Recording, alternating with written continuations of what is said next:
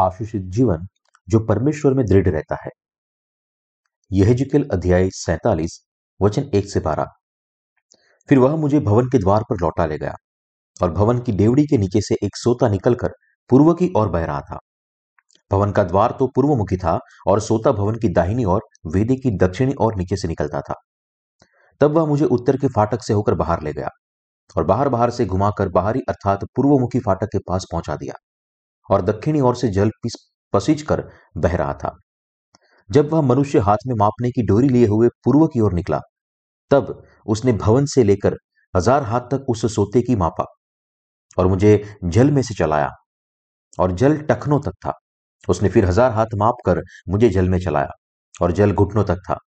फिर और हज़ार हाथ माप कर मुझे जल में चलाया और जल कमर तक था।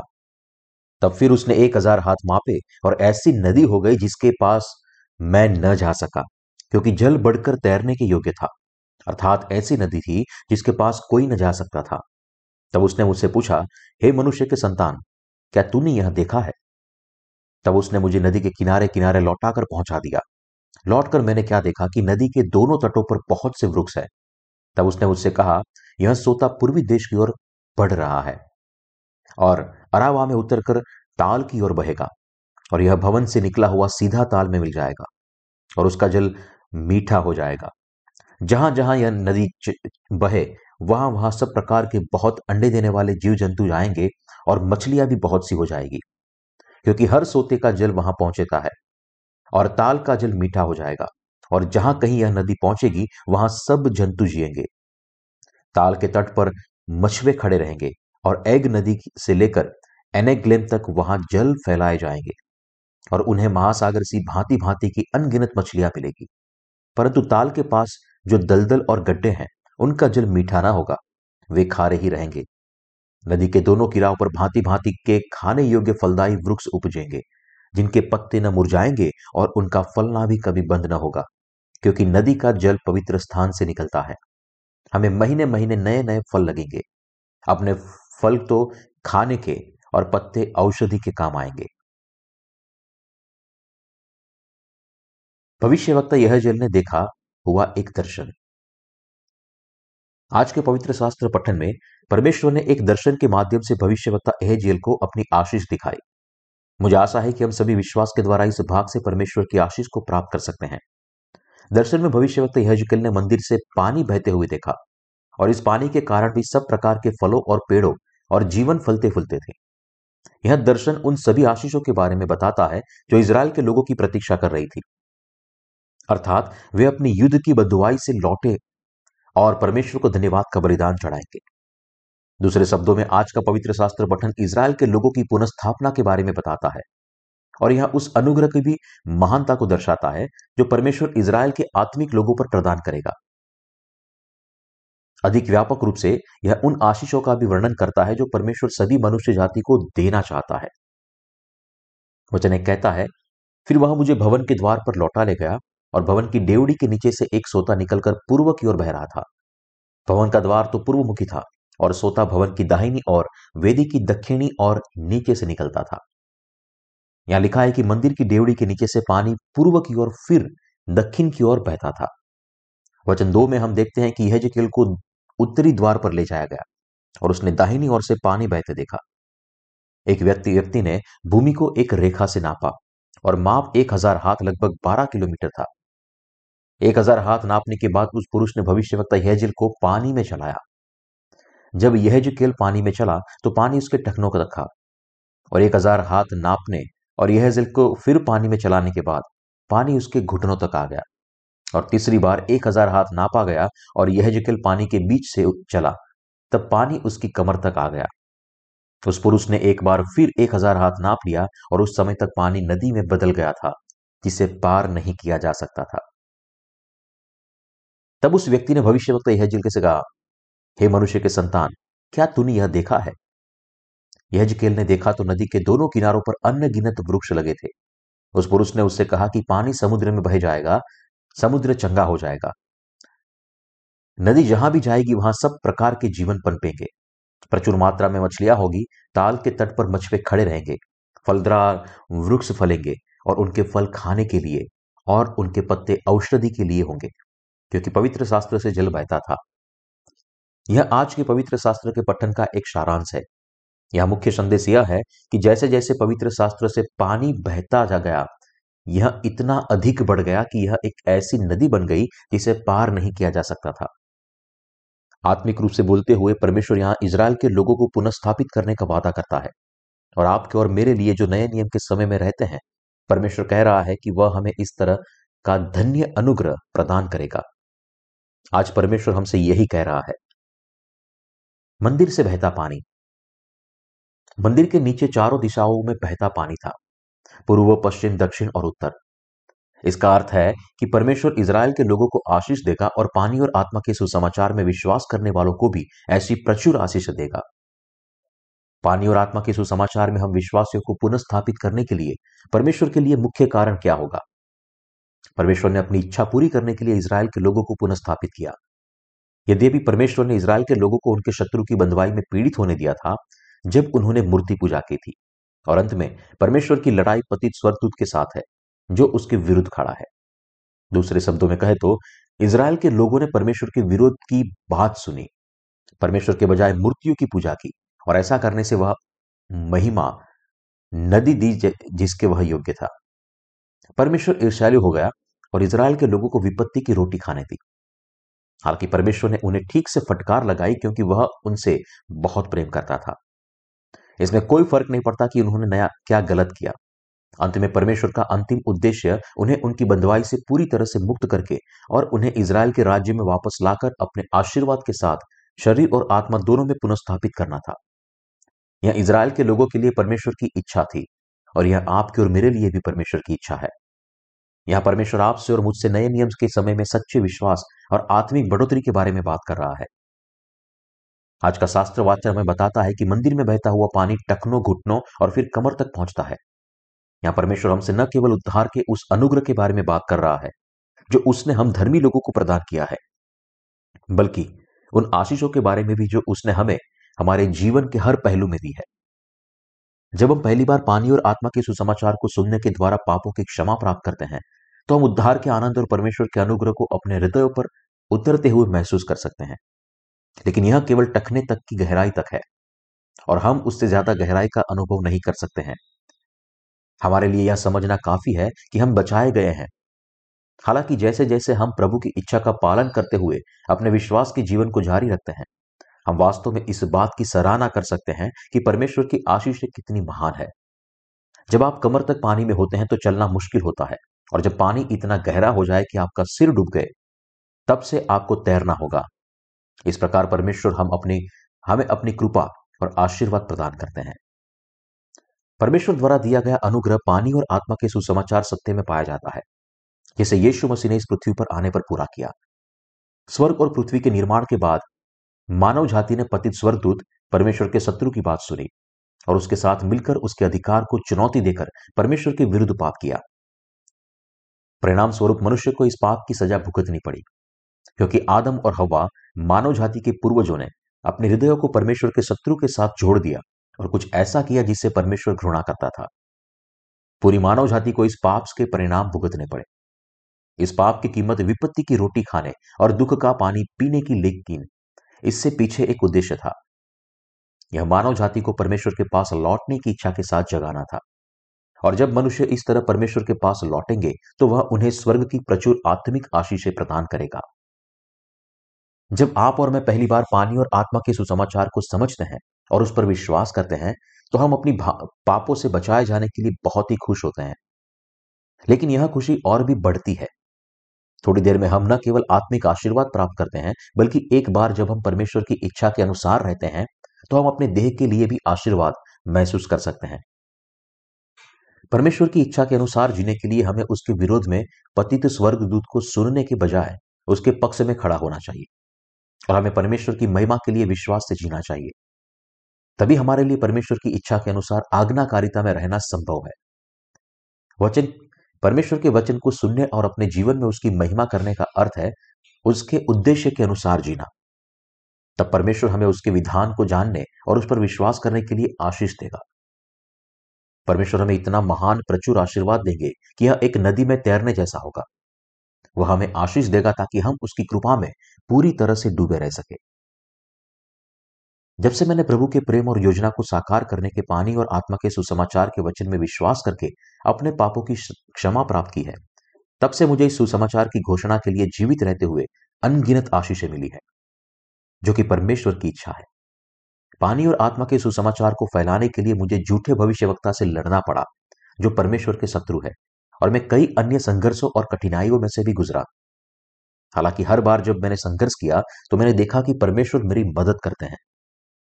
बाइबल कहती है कि परमेश्वर के मंदिर से पानी बहता था। एक नदी बहती थी, समुद्र तक पहुँचती थी और समुद्र के सभी जीवित प्राणियों को फलने फूलने के लिए ले आती थी। बाइबल यह भी कहती है कि जैसे जैसे यह नदी भूमि से होकर बहती थी, पेड़ों में खाने के लिए, बहुत से फल और औषधि के लिए पत्ते आते थे। ठीक इसी तरह हम अपने परमेश्वर को शरीर और आत्मा दोनों में अनगिनत आशीर्वाद देते हुए भी देख सकते हैं। जब हम यह समझ लेते हैं कि परमेश्वर हमारा परमेश्वर है, चाहे जो भी हो, उसके खिलाफ कभी भी खड़े न होने का फैसला करे और उसके उद्देश्य के अनुसार जीने के लिए खुद को निर्धारित करे। हम अपने स्वयं के अनुभव से देख सकते हैं कि कैसे परमेश्वर हमारे विश्वास को बढ़ाता है और साथ ही हमें कई भौतिक आशीषों से भी भर देता है। परमेश्वर के आशीर्वाद के लिए धन्यवाद। हम आज तक विश्वास से जीने में सक्षम है। परमेश्वर ने कहा कि वह हमें अनुग्रह की नदी में तैरने का आशीर्वाद देगा और सबसे बड़ी आशीष परमेश्वर ने हम पानी और आत्मा के सुसमाचार में विश्वासियों को दी है कि हम उसकी महिमा के लिए जी सकते हैं। हमारे लिए परमेश्वर की महिमा के लिए जीने का क्या अर्थ है? यद्यपि हमने परमेश्वर के विरुद्ध बहुत से पाप किए हैं, उन सभी पापों के लिए हमें दोषी ठहराने के बजाय परमेश्वर ने हमें विपत्ति की रोटी खिलाई और दुख का पानी पिलाया, ताकि हम उसके पास लौट आए। यह परमेश्वर की इच्छा है और विश्वास के द्वारा इस इच्छा इच्छा को स्वीकार करना ही परमेश्वर की महिमा के लिए जीने का अर्थ है। अंततः यह सब परमेश्वर पर विश्वास करने के बारे में है। जब वह हमसे कहता है, मैं तुमसे प्रेम करता हूँ। मैंने तेरे पापों को पानी और लहू से मिटा दिया है। मैं तुम्हारा परमेश्वर हूँ। मैंने अपनी आत्मा दी है और तुम्हें अपनी संतान बनाया है। मैंने तुझे अनंत जीवन का धन्य सुसमाचार दिया है। मैं तुम्हें हर एक वचन भी दिया है, ताकि तुझ मुझ पर विश्वास करो। यह हम पापियों के लिए परमेश्वर की सबसे बड़ी आशीष है। इसका अर्थ है कि परमेश्वर ने पहले ही आपको और मुझे आशीषों का वचन दे दिया है। हम पानी और आत्मा के सुसमाचार में विश्वासियों के पास उद्धार का वचन और पापों की क्षमा है। और हमारे दिलों में पवित्र आत्मा भी है, जो हमें परमेश्वर के वचन में विश्वास करने में सक्षम बनाता है। यह आपके और मेरे लिए सबसे बड़ा आशीर्वाद है। यह मेरे लिए बहुत बड़ी आशीष है कि मैं परमेश्वर के वचन को जानता हूँ। परमेश्वर के वचन को समझता हूँ और परमेश्वर के सच्चे वचन का प्रचार कर रहा हूँ। इसके अलावा यह सिर्फ़ मैं ही नहीं, बल्कि आप भी दुनिया के पापों से बचाए गए हैं। और अब सभी जानते हैं कि परमेश्वर को क्या पसंद है। यह क्या ही अद्भुत आशीष है। हमारे पापों से बचाए जाने के बाद भी हम पति स्वर्गदूत के साथ एकता में परमेश्वर के खिलाफ खड़े हो सकते थे। लेकिन हम इसके बजाय हमेशा कलिसिया में बने रहते हैं। और परिणाम स्वरूप हम परमेश्वर के वचन को सुनने और विश्वास करने में सक्षम होते हैं। इसके लिए भी कितना आभारी हूँ, इसे शब्दों में बयां करना मुश्किल है। जितना अधिक हम अपने लिए परमेश्वर के प्रेम को जानेंगे, हम उसके शत्रु से उतने ही दूर जाएँगे। परमेश्वर ने हमें अब अपने वचन के साथ ऐसे रहस्यों को जानने का आशीर्वाद दिया है। परमेश्वर ने आपको और मुझे, जो उसकी कलिसिया में बने हुए हैं, ऐसी समझ दी है। धर्मी जन हमेशा परमेश्वर के विरोधियों से संघर्ष करते हैं। क्या आप जानते हैं कि पति स्वरदूत परमेश्वर के विरुद्ध खड़ा है और उससे अभी भी लड़ रहा है? इस पल भी पति स्वरदूत अभी भी परमेश्वर के विरुद्ध खड़ा है और वहाँ लोगों के हृदयों में प्रवेश भी करता है और उन्हें परमेश्वर के विरुद्ध खड़े होने के लिए उत्तेजित करता है। तो क्या इसका अर्थ यह है कि परमेश्वर अपने शत्रु को अकेला छोड़ रहा है? क्योंकि वह शक्तिहीन है।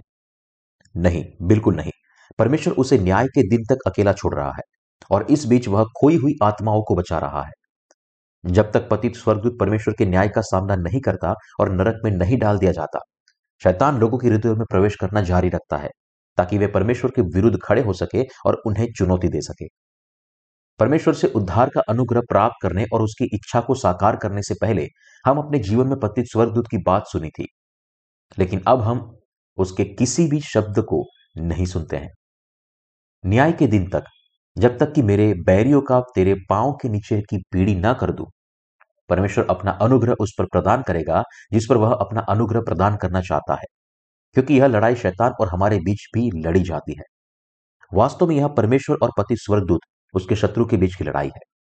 बल प्रयोग करके के बजाय, परमेश्वर अनुग्रह पूर्वक आत्माओं को अपना उद्धार देता है। वह इस दुनिया में अपने दुश्मन के खिलाफ आत्मिक लड़ाई लड़ता है। जैसे परमेश्वर शत्रु के साथ ऐसी लड़ाई लड़ रहा है यदि हम परमेश्वर के वचन में विश्वास करने के लिए अपना मन लगाते हैं, विश्वास से जीते हैं, उसकी इच्छा का पालन करते हैं और अपने जीवन में उसकी महिमा करते हैं तो परमेश्वर हमारे जीवन की सभी उलझी हुई गांठों को खोल देगा और हमें अवर्णनीय आशीर्वाद प्रदान करेगा। परमेश्वर धार्मिकता का परमेश्वर है। परमेश्वर हमारा उद्धार करता है जो उसके विरुद्ध खड़ा था।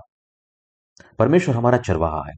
और वह हमेशा पानी और आत्मा के सुसमाचार में विश्वासियों के पक्ष में है। वह उन लोगों का पक्ष लेता है जिन्होंने पानी और आत्मा के सुसमाचार में विश्वास करके पापों की क्षमा प्राप्त की है और उनकी इच्छा का पालन कर रहे हैं। दूसरे शब्दों में परमेश्वर हमारे पक्ष में है और यही कारण है कि हम शरीर और आत्मा दोनों में उद्धार के अद्भुत अनुग्रह, ऐसी अद्भुत आशीषों का आनंद लेते हैं। ऐसा धन्य जीवन केवल परमेश्वर के अनुग्रह से संभव है। अब भी शैतान अपने झूठ को उगल रहा है और बकवास करता है। कह रहा है केवल यीशु पर विश्वास करना ही काफ़ी नहीं है। आत्मिक प्रभुत्व का द्वार खोलने के लिए आपको अन्य भाषाओं में बोलने में सक्षम होना चाहिए। पतित स्वरदूत लोगों को और झूठे भविष्यवक्ताओं के दिलों में प्रवेश करते हुए उनके कानों में फुसफुसाते हैं और उन्हें झूठे दर्शन दिखाते हैं। परमेश्वर और हमारे बीच एक फंदा लगाने की कोशिश करता है। कुछ लोग उसमें धोखा खा जाते हैं और पर, परिणाम स्वरूप वे धोखे के इन वचनों को दूसरों तक फैला देते हैं। हालाँकि हम पानी और आत्मा के सुसमाचार में विश्वास करने वालों के लिए परमेश्वर हमारा परमेश्वर बन गया है और हम उसके धन्य लोग बन गए हैं। भले हमें लगातार शैतान द्वारा रोंदा गया। एक बार जब हम पानी और आत्मा के सच्चे सुसमाचार वचन को समझते हैं और यीशु मसीह की धार्मिकता का गठन करते हैं तो हम शैतान के धोखा देने वाले शब्दों में नहीं गिरते हैं, जो वह हमारे कान में फुसफुसाता है। जैसे कि अपनी इच्छाओं के पीछे जाओ और अपने प्रति विश्वास योग्य रहो।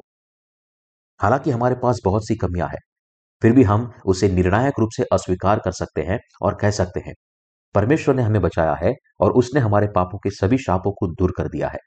तो हम परमेश्वर के स्थान पर पतित स्वरदूत की सेवा क्यों करें? जब हम परमेश्वर के लिए जीते हैं तो परमेश्वर हमारी जरूरतों को समय पर पूरा करेगा। ज़रूरत के समय परमेश्वर हमारी मदद करेंगे।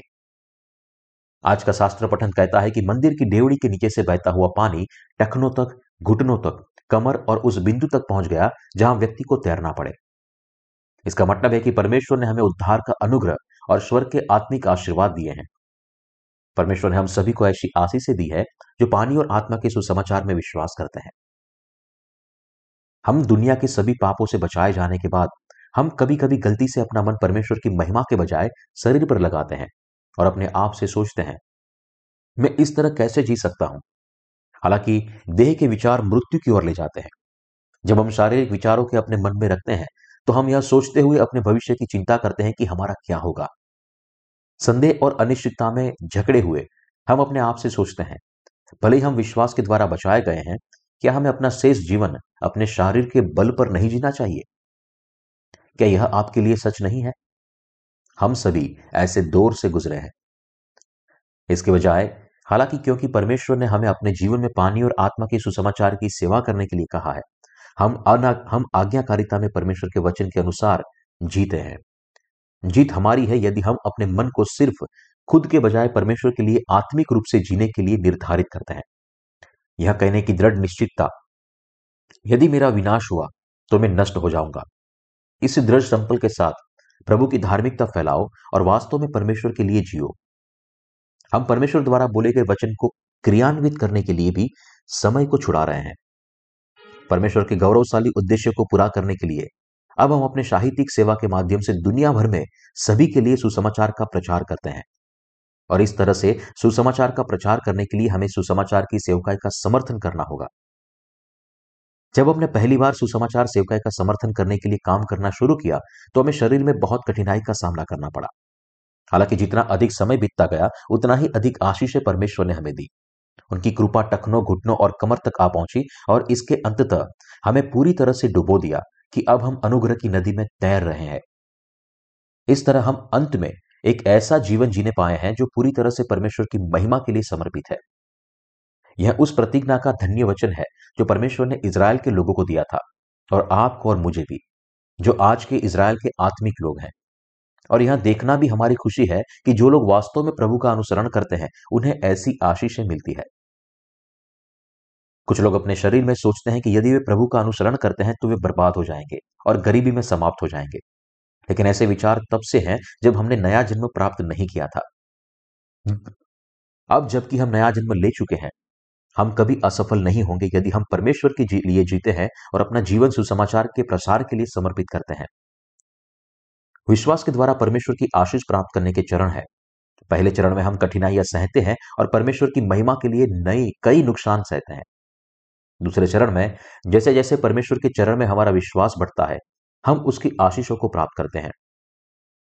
जो लोग परमेश्वर की महिमा के लिए जीते हैं, वे अपने हृदय और देह की गंदगी को दूर करने के लिए कई कठिनाइयों का सामना करते हैं और इसके बाद वे परमेश्वर की महान आशीषों को प्राप्त करते हैं और धर्मियों के साथ रहते हैं।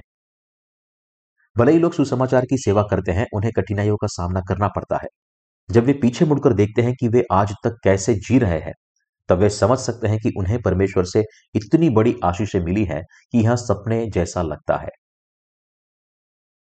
परमेश्वर ने अपनी कलिसिया की स्थापना उन लोगों की रक्षा करने के लिए की है, जो संसार के पापों से बचाए गए हैं, और परमेश्वर ने अपने सेवकों को संतों के लिए खड़ा किया है।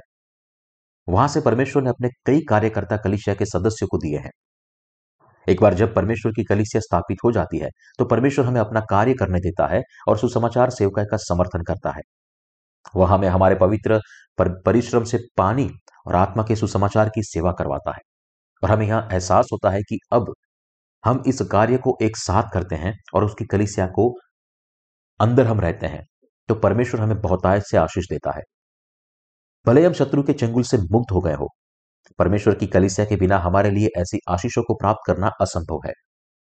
यद्यपि हमें संसार से छुड़ाया गया है, हम परमेश्वर की कलिसिया को खोजे बिना और उसके सेवकों और कार्यकर्ताओं और लोगों में मिले बिना ऐसा धन्य जीवन कभी नहीं जी सकते। आपको ऐसा जीवन जीने से रोकने की कोशिश करते हुए शैतान आपको धोखा देने की कोशिश करता रहता है और आपको परमेश्वर के खिलाफ खड़े होने के लिए उकसाता रहता है। आपसे कहता है, संसार में जाओ और अपने दम पर जियो। क्या तुम गुंगे हो? तो क्या तुम बेवकूफ़ हो? तुम अपने आप ही सब कुछ कर दोगे। यह वही है जो पति स्वरदूत कह रहा है। परंतु इसके विपरीत परमेश्वर ने कहा, मैं अपने लोगों को आशीष दूँगा। मैं इसराइल के लोगों को उनकी गुलामी से वापस लाऊँगा और उन्हें शरीर और आत्मा दोनों में आशीर्वाद दूँगा कि वे समृद्ध हो। परमेश्वर ने कहा कि वह हमारे लिए अपने सेवकों को खड़ा करेगा। उसने कहा कि वह हमारे लिए कार्यकर्ताओं को खड़ा करेगा। हमारी रक्षा करेगा, हमें खिलाएगा हमें कपड़े पहनाएगा और हमें अपना काम करने के लिए शरीर और आत्मा दोनों में आशीर्वाद देगा। इसलिए यदि हम परमेश्वर के प्रभुत्व में बने रहते हैं और उसके वचन में विश्वास करते हैं तो हम उसकी आशीषों में डूबे रहेंगे। मानो हम एक गहरी नदी में तैर रहे हो। जब आप मुझे देखते हो तो ऐसा लग सकता है कि मैं परमेश्वर के काम का आदि हूँ। मुझे भी ऐसा लगता है कि मैं आदि हूँ। जब मेरा एक काम पूरा हो जाता है तो और भी कई काम मेरी प्रतीक्षा में होते हैं। मैं अपने मन में देख सकता हूँ कि इस तरह परमेश्वर का कार्य करना मेरे अपने भले के लिए होगा और मेरे हृदय में भी यह विश्वास है। और बाइबल कहती है, विश्वास आशा की हुई वस्तुओं का निश्चय और अनदेखी वस्तुओं का प्रमाण है। मैं इसे विश्वास से देख सकता हूँ। जिन लोगों के पास विश्वास का पात्र तैयार है, उन पर परमेश्वर अपनी आशीष बरसाते हैं। लेकिन यदि आपका पात्र बहुत छोटा है तो आप इतने आशीर्वाद प्राप्त नहीं कर सकते, क्योंकि पात्र कुछ ही समय में भर जाएगा। जब भी आप कोई कार्य पूरा करते हैं, मैं परमेश्वर का धन्यवाद करता हूँ और मैं अपने जीवन को पानी और आत्मा के सुसमाचार के लिए समर्पित करता हूँ। इस प्रयास के लिए खुद को अर्पित करता हूँ और अपने भाइयों और बहनों के साथ मिलकर परमेश्वर के कार्य की सेवा करने की इच्छा रखता हूँ। और फिर मैं एक बड़ा पात्र तैयार करता हूँ। खुद से कहता हूँ, अब मुझे विश्वास का और भी बड़ा पात्र तैयार करना चाहिए। मुझे पहले विश्वास के पात्र को इस तरह तैयार करना चाहिए और भी अधिक आशीर्वाद के लिए परमेश्वर से प्रार्थना करनी चाहिए। मेरा परमेश्वर तो हमेशा उस पात्र को भरता है, जो मैंने तैयार किया है। परमेश्वर द्वारा दी गई उन आशीषों के बीज धन के रूप में उपयोग करके मैं और भी अधिक तैयारी करता हूँ और परमेश्वर से आशीर्वाद देने के लिए कहता रहता हूँ। परमेश्वर के अनुग्रह के बीच जीने का क्या अर्थ है? इसकी सराहना केवल वही करते हैं जो वास्तव में इस तरह के जीवन को जीते हैं। इसका मतलब है कि परमेश्वर हमारी प्रार्थनाओं का जवाब दे रहे हैं। हमें सार्थक कार्य करने दे रहे हैं। यह वास्तव में विश्वास का आत्मिक जीवन जीने जैसा है और इसका अर्थ है परमेश्वर की अद्भुत आशीषों के साथ जीना। आखिरकार, हमें ऐसा धन्य जीवन जीना होगा। हम पानी और आत्मा के सुसमाचार में विश्वास करने वाले एक उद्देश्यपूर्ण जीवन जी रहे हैं। हमें अपने आप से कहना चाहिए, मैं परमेश्वर के पक्ष में खड़ा रहता हूँ, क्योंकि मैं पानी और आत्मा के सुसमाचार पर अपने हृदय से विश्वास करने के द्वारा अपने पापों से बचाया गया हूँ। मैं उस पतित स्वरदूत की नहीं सुनूँगा जो परमेश्वर का विरोध करता है। और मैं कोई ऐसा काम नहीं करूँगा जिससे परमेश्वर का अपमान हो और नहीं मैं उसके विरुद्ध कभी खड़ा रहूँगा। परमेश्वर को कौन प्रसन्न करता है? सुसमाचार को फैलाते देख परमेश्वर प्रसन्न होता है। परमेश्वर अपने लोगों के साथ रहकर प्रसन्न होता है। परमेश्वर के लिए अपने लोगों की देखभाल करना एक खुशी की बात है। परमेश्वर अपने लोगों को शरीर और आत्मा दोनों में धन्य और समृद्ध होते देखकर प्रसन्न होता है। क्योंकि परमेश्वर का विधान इस तरह इतना स्पष्ट और निश्चित है हम उस उद्देश्य की ओर कदम कदम पर आगे बढ़ सकते हैं। तब परमेश्वर का विधान पूरा होगा। परमेश्वर की कलिसिया आदि से उतनी मज़बूत नहीं थी जितनी अब है। जब मैंने पहली बार पानी और आत्मा के सुसमाचार का प्रचार करना शुरू किया तो मैंने बहुत कठिनाइयों और संघर्ष का सामना किया, ताकि इस दुनिया में परमेश्वर की कलिसिया स्थापित की जा सके। मैं अतीत में कहता था कि सुसमाचार फैलाने के लिए शत्रु के साथ सो रहा था। मैं अपने शत्रुओं के साथ एक ही कमरे में सोता था। एक ही मेज से खाना खाता था और उनके साथ रहता था। मैं उन सभी को जानता था। मैं सब जानता था कि वे कौन है और क्या करते हैं। फिर भी, क्योंकि उनमें से बहुत से ऐसे थे जिनका छुटकारा मेरा कर्तव्य था। मुझे बहुत सी कठिनाइयों को धैर्यपूर्वक सहना पड़ा। समय के साथ परमेश्वर ने धीरे धीरे हमारी सभा को पानी और आत्मा के सुसमाचार से शुद्ध किया। पानी और आत्मा के सुसमाचार में हमें शुद्ध करने के बाद परमेश्वर ने हमें आशीष देना शुरू किया। ताकि हम पूरी तरह से उसके लिए जी सके और सुसमाचार की सेवकाई का प्रभावशाली रूप से समर्थन दे सके। मैंने जो कुछ किया वह सिर्फ़ परमेश्वर से प्रार्थना करना और एक कदम उठाना था। लेकिन जब भी मैंने ऐसा किया, परमेश्वर ने उस काम को आशीर्वाद दिया जो मैं कर रहा था। मैंने अपने जीवन में अनगिनत बार ऐसे आशीर्वादों का अनुभव किया है। परमेश्वर ने हमें बनाया। हालाँकि हमारे पूर्वजों आदम और हवा ने परमेश्वर का पक्ष लेने के बजाय उसके विरुद्ध खड़े होकर अपने प्रतिद्वंदी पतित स्वरदूत के साथ अपने हृदयों को मिलाते हुए एक महान पाप किया। क्योंकि हम सब ऐसे मनहूस प्राणियों के वंशज है। हम परमेश्वर के विरुद्ध खड़े होकर पाप को छोड़ और कुछ नहीं कर सकते हैं। परंतु परमेश्वर हमें ढूंढता हुआ आया, हमें पाया और हमसे प्रेम किया। यीशु मसीह स्वयं इस धरती पर आए। हमारे सभी पापों और शापों को उन्होंने युहन्ना बपतिस्मा देने वाले से प्राप्त बपतिस्मा के माध्यम से उठाया और उस मृत्यु को सहा जिसे हमें अपने पापों के लिए क्रूस पर मरना चाहिए था। और हमें नया जीवन देने के लिए वह फिर से मरे हुए में से जी उठा और हमें परमेश्वर की संतान बना दिया। इस तरह हम अपने पापों से बच गए और परमेश्वर के कार्यकर्ता बन गए हैं। आप और मैं परमेश्वर की महिमा के लिए जीते हैं। केवल मैं ही नहीं, वरन आप भी परमेश्वर की महिमा के लिए जीते हैं। यह मुझे इस तथ्य के रूप में आनंदित और परमेश्वर के प्रति आभारी बनाता है कि मुझे बचाया गया है। यह शायद इससे भी अधिक। कुछ लोग ऐसे भी हैं जो अपने पापों से बचाए जाने के बाद भी उद्धारकर्ता परमेश्वर के कार्य के विरुद्ध खड़े हैं। वे अपनी शारीरिक भलाई और समृद्धि की तलाश में पाप करते हैं। लेकिन एक बार जब हम नया जन्म लेते हैं तो हमें परमेश्वर के लिए परिश्रम करना चाहिए और उसका कार्य करना चाहिए। मैं आपके बारे में नहीं जानता, लेकिन मेरा मानना है कि यह एक महान आशीर्वाद है कि मेरे पास आज कल और उसके बाद भी परमेश्वर का इतना काम है। इससे भी बड़ी और भी कई आशीषें हैं। मैं परमेश्वर के पक्ष में खड़ा हूँ। परमेश्वर मेरी तरफ़ है, वह मेरा परमेश्वर और मेरा उद्धार करता है। परमेश्वर ने मेरे लिए सब कुछ तैयार किया है, जिसकी मुझे इस पृथ्वी पर आवश्यकता है। उसने मेरे रहने के लिए अपना घर तैयार कर लिया है और मेरी बाट जो रहा है। मैं परमेश्वर के साथ सदा जीवित रहूँगा। मैं परमेश्वर के लोगों और कार्यकर्ताओं में से एक बन गया हूँ। मैं उसका हूँ और मैं उसकी महिमा के लिए जीता हूँ। ये कितनी अद्भुत आशीषें हैं। इनसे बड़ी कोई आशीष नहीं है। इसलिए दुनिया में अनगिनत लोग रहते हैं। और उनमें से निन्यानवे पॉइंट दशमलव नाइन प्रतिशत अपने जीवन में परमेश्वर के खिलाफ खड़े हैं। इसका मतलब है कि निन्यानवे दशमलव नौ प्रतिशत मनुष्य वास्तव में अपना जीवन नहीं जी रहे हैं और इसके बजाय परमेश्वर के खिलाफ खड़े होने के लिए जीते हैं। बहुत कम लोग ही परमेश्वर के साथ खड़े हैं और उसके प्रेम और अनुग्रह में अपना जीवन जीते हैं। एक साधारण तथ्य यह है कि हम स्वयं परमेश्वर के खिलाफ विरोधियों के रास्ते में खड़े नहीं हैं। इसका मतलब है कि हमें परमेश्वर के अनुग्रह की नदी में स्वतंत्र रूप से तैरने के लिए बेहतरीन आशीर्वाद मिला है। क्या यह सच नहीं है? जिनका जीवन परमेश्वर के शत्रु का है, उनका अंत दुखद है। उनका सांसारिक जीवन भी दयनीय है। आप अपने माता पिता और दादा दादी को देखकर ही इस दुर्दशा को देख सकते हैं। दूर देखने की कोई ज़रूरत नहीं है। आप इसे ठीक अपने बगल में देख सकते हैं। जो लोग परमेश्वर के खिलाफ खड़े होते हैं, वे अपने शरीर की देखभाल करने और जीवन की आवश्यकताओं को पूरा करने की कोशिश में जल्दबाजी में जीवन जीते हैं।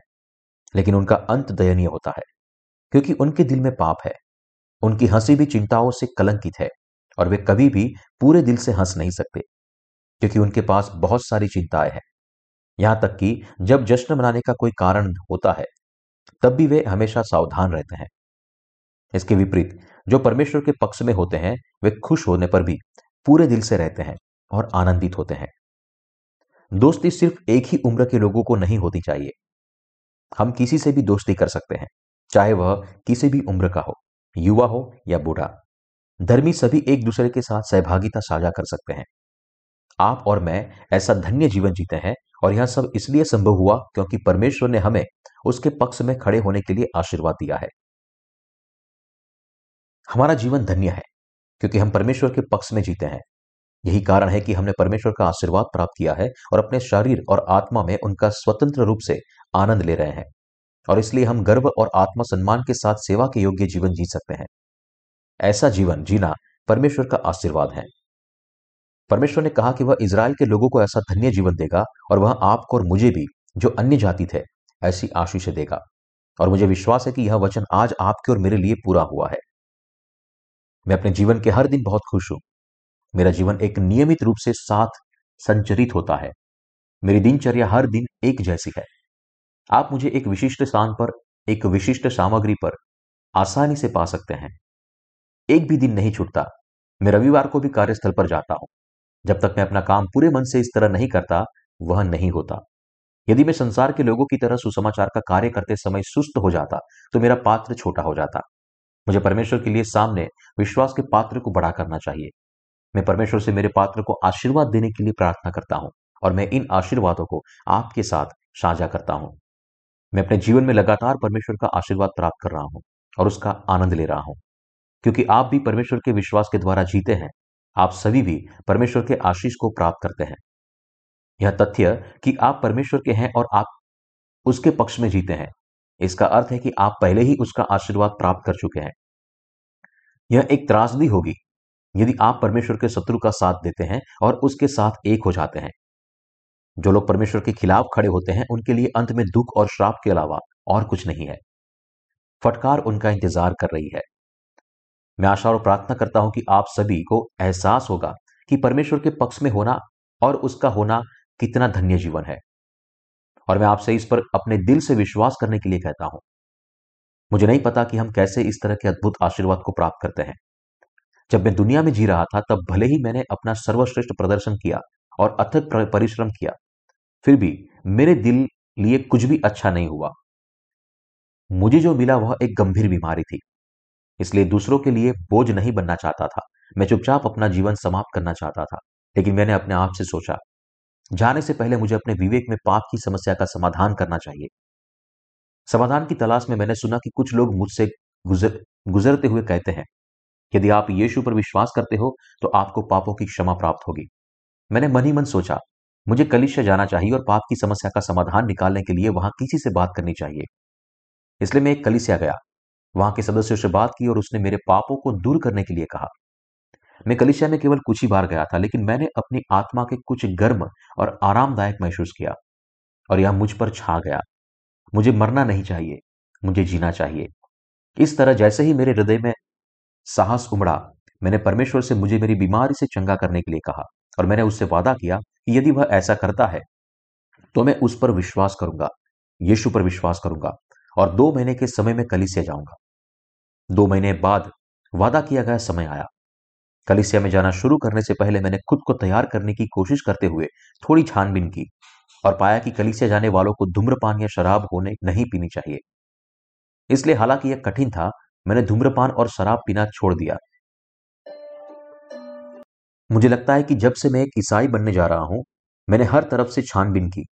मैंने लंबे समय तक इस तरह ईसाई धर्म का अभ्यास किया। फिर भी भले ही परमेश्वर में विश्वास करता था, फिर भी मैं परमेश्वर के खिलाफ खड़ा था। हालाँकि मैंने एक विश्वासी होने का दावा किया था। चूँकि मुझे पापों की क्षमा भी नहीं मिली थी, मैं अंततः अपने लिए जीने और अपनी सांसारिक समृद्धि की तलाश करते हुए कुछ नहीं करता था। जब मैं अपने पापों के साथ संघर्ष करता था तो कई बार मैंने यह कहते हुए परमेश्वर से प्रार्थना की कि वह मुझे उसके वचन को समझने में मदद करे। हे प्रभु, यह वचन क्या कह रहा है? क्या मुझे यह समझने में मदद करेंगे कि आप यहाँ क्या कहते हैं? भले बाइबल ने कहा कि मेरे पाप हीम की नाई श्वेत हो जाएँगे, फिर भी वे यीशु में विश्वास करने के बावजूद मेरे दिल में बरकरार थे। इसलिए मैंने परमेश्वर से लगातार उसके वचन के साथ प्रकाश डालने की प्रार्थना की। एक दिन मत्ती को पढ़ते हुए मुझे एक प्रकटीकरण मिला। मत्ती अध्याय तीन वचन पंद्रह में यीशु ने कहा, अब तो ऐसा ही होने दे, क्योंकि हमें इसी रीति से सब धार्मिकता को पूरा करना उचित है। मैंने मनी मन सोचा, सब धार्मिकता वाक्यांश का अर्थ वह सब कुछ है जो सही है। इसका अर्थ है कि यीशु का बपतिस्मा केवल एक धार्मिक कार्य नहीं था, बल्कि परमेश्वर की सभी धार्मिकता की पूर्ति थी। यह इस प्रकार है कि जैस उद्देश्य के लिए योहन्ना बपतिस्मा देने वाले के द्वारा यीशु को बपतिस्मा दिया गया था, वह परमेश्वर की सभी धार्मिकता को पूरा करना था। परमेश्वर की सब धार्मिकता यहाँ कैसे पूरी हुई? तो परमेश्वर ने मुझे पुराने नियम की बलि प्रणाली की याद दिलाई, जहाँ हाथ रखने के द्वारा बलि पशु के ऊपर पापों को पारित किया जाता था। मैं अब समझ सकता था कि युवन्ना बत्तीसवा देने वाले ने क्यों कहा, देखो, परमेश्वर का मेमना जो जगत का पाप उठा ले जाता है। मनुष्य के प्रतिनिधि योहन्ना बपतिस्मा देने वाले से इस प्रकार के रूप में बपतिस्मा दिया गया था, ताकि सभी धार्मिकता को पूरा किया जा सके। सभी दिखाई सुने इसलिए यीशु ने कहा, क्योंकि हमें इसी रीति से सब धार्मिकता को पूरा करना उचित है। इस भाग में अब से समझ सकता था कि मेरे पाप और मानव जाति के सभी पाप यीशु के सिर पर पारित किए गए थे। मेरे दिल में खामोशी से तरंगे उठी, जैसे कि एक बड़ी झील पर एक पत्थर मारा गया हो। जब मुझसे मुझसे इस भाग के अर्थ का पता चला तो मैं अवाक था और आधे घंटे तक एक भी शब्द नहीं बोला। तब से जब भी मैंने परमेश्वर का वचन पढ़ा, मैं समझ सकता था कि वह क्या कह रहा है। मुझे समझ में आया कि परमेश्वर का वचन मुझसे क्या कहता था। ओ तो वचन का यही अर्थ है। जब तक मैंने परमेश्वर के वचन को नहीं समझा, तब तक मैं पूरी तरह से उनके पक्ष में खड़ा नहीं हुआ था और परिणाम स्वरूप मैं कई आत्मिक संघर्षों से जुड़ा रहा था। हालाँकि मुझे ऐसी कठिन प्रक्रियाओं के माध्यम से परमेश्वर ने न केवल मुझे बचाया, बल्कि मुझे अंततः अपने पक्ष में खड़ा कर दिया। परमेश्वर की सेवा करने के लिए दृढ़ संकल्पित मैंने अपने आप से कहा, मैं कभी भी परमेश्वर के विरुद्ध खड़ा नहीं होगा भले ही मुझे मूर्ख, भूखा मरना पड़े। अब जबकि मेरा नया जन्म हुआ है तो मैं एक ऐसा सेवक नहीं बनूँगा, जैसा मैं नया जन्म प्राप्त करने से पहले था। मैं ऐसा जीवन कभी नहीं जीऊँगा। मैं अपनी जेब भरने के लिए सेवक नहीं बनूँगा। यदि इसका अर्थ केवल एक जीव को बचाना है तो भी मैं इस आत्मा को पानी और आत्मा का सुसमाचार प्रचार करूँगा। और मैं इसे पोषित करूँगा। फिर परमेश्वर ने मुझे मेरी सेवकाई तक पहुँचाया और इसी तरह मैं वहाँ पहुँचा, जहाँ आज मैं हूँ। अब भी परमेश्वर मुझे जो सबसे बड़ा अनुग्रह दिया है, वह तो अनुग्रह है जिससे मुझे बचाया है और मुझे मेरे जीवन में सुसमाचार की सेवाई करने के लिए प्रेरित किया है। इससे भी बड़ी आशीष यह है कि मैं परमेश्वर के साथ काम करता हूँ। क्या इससे बड़ा कोई आशीर्वाद है? बचाए जाने के बाद भी यदि मैं परमेश्वर के विरोध में अपना जीवन जीता तो मैं बर्बाद हो जाता। मेरे साथ उस पुरुष की तरह व्यवहार होता जिसे एक तालंत मिला था। परमेश्वर का विरोधी होने के बजाय मैं उसके पक्ष में खड़ा हूँ और अपनी कमियों के बावजूद उसकी महिमा के लिए जीता हूँ। अनुग्रह प्राप्त करने और परमेश्वर की आशीषों के साथ जीने का यही अर्थ है। मैं मानता हूँ कि मेरा विश्वास का जीवन परमेश्वर का आशीर्वाद है। मैं कितना आभारी हूँ, इसे शब्दों में बयान नहीं कर सकता। जब मैं आपकी ओर देखता हूँ तो मैं ऐसा ही सोचता हूँ, आप प्रभु की सेवा करने के लिए कठिनाइयाँ सहन कर रहे हैं। लेकिन वास्तव में आप एक धन्य जीवन जीते हैं। आप परमेश्वर के पक्ष में खड़े हैं और उसके उद्देश्य के अनुसार अपना जीवन जीते हैं। यह इन आंतरिक विचारों के साथ है कि जब हम कठिनाइयों का सामना करते हैं और आपके साथ परमेश्वर के कार्य को पूरा करते हैं तो मैं आपके साथ प्रार्थना करता हूँ। मैं इसके लिए बहुत आभारी हूँ। मैं नहीं जानता कि इस पृथ्वी पर मेरे पास कितना समय बचा है। परंतु मैं उस दिन तक सुसमाचार के प्रसार के लिए जीने के लिए दृढ़ हूँ, जब तक कि मैं परमेश्वर की उपस्थिति में नहीं जाता। भले ही हमारी वेबसाइट पर रोज़ाना तीस हज़ार दर्शक आते हो और एक हज़ार ई किताबें हर दिन डाउनलोड की जाती हो, फिर भी इस तथ्य को देखते हुए कि दुनिया की आबादी लगभग आठ अरब है, हमें एक लंबा लंबा रास्ता तय करना है। हमें जो चाहिए वह है समय। हमें न केवल सुसमाचार का प्रचार करने के लिए समय चाहिए, बल्कि उन लोगों के लिए भी जिन्होंने इस प्रचार करने के लिए हमसे सुसमाचार सुना है। और इन लोगों के लिए भी सुसमाचार का प्रसार करना है। मैं इसके लिए अपना समय बिता रहा हूँ। भले ही मैं बूढ़ा हो रहा हूँ, मैं अपनी उम्र के बारे में कभी नहीं सोचता। अब भी मुझे लगता है कि मैं अभी भी 28 साल का हूँ। मैं जवान रहता हूँ। मैं युवा सोच रखना चाहता हूँ और अपने स्वस्थ की अच्छी देखभाल करना चाहता हूँ। क्योंकि मैं आपके साथ परमेश्वर का हूँ। मैं परमेश्वर से प्रार्थना करता हूँ कि मुझे कभी भी उसके शत्रु के पक्ष में खड़ा ना होने दे और मैं परमेश्वर के पक्ष में जीना चाहता हूँ। जिस तरह परमेश्वर ने हमें कई आशीर्वाद दिए हैं, मुझे विश्वास है कि वह हमें बहुत आयत से आशीर्वाद देगा। मैं परमेश्वर को उनके अनुग्रह के लिए अपना सारा धन्यवाद देता हूँ। हालेलुया।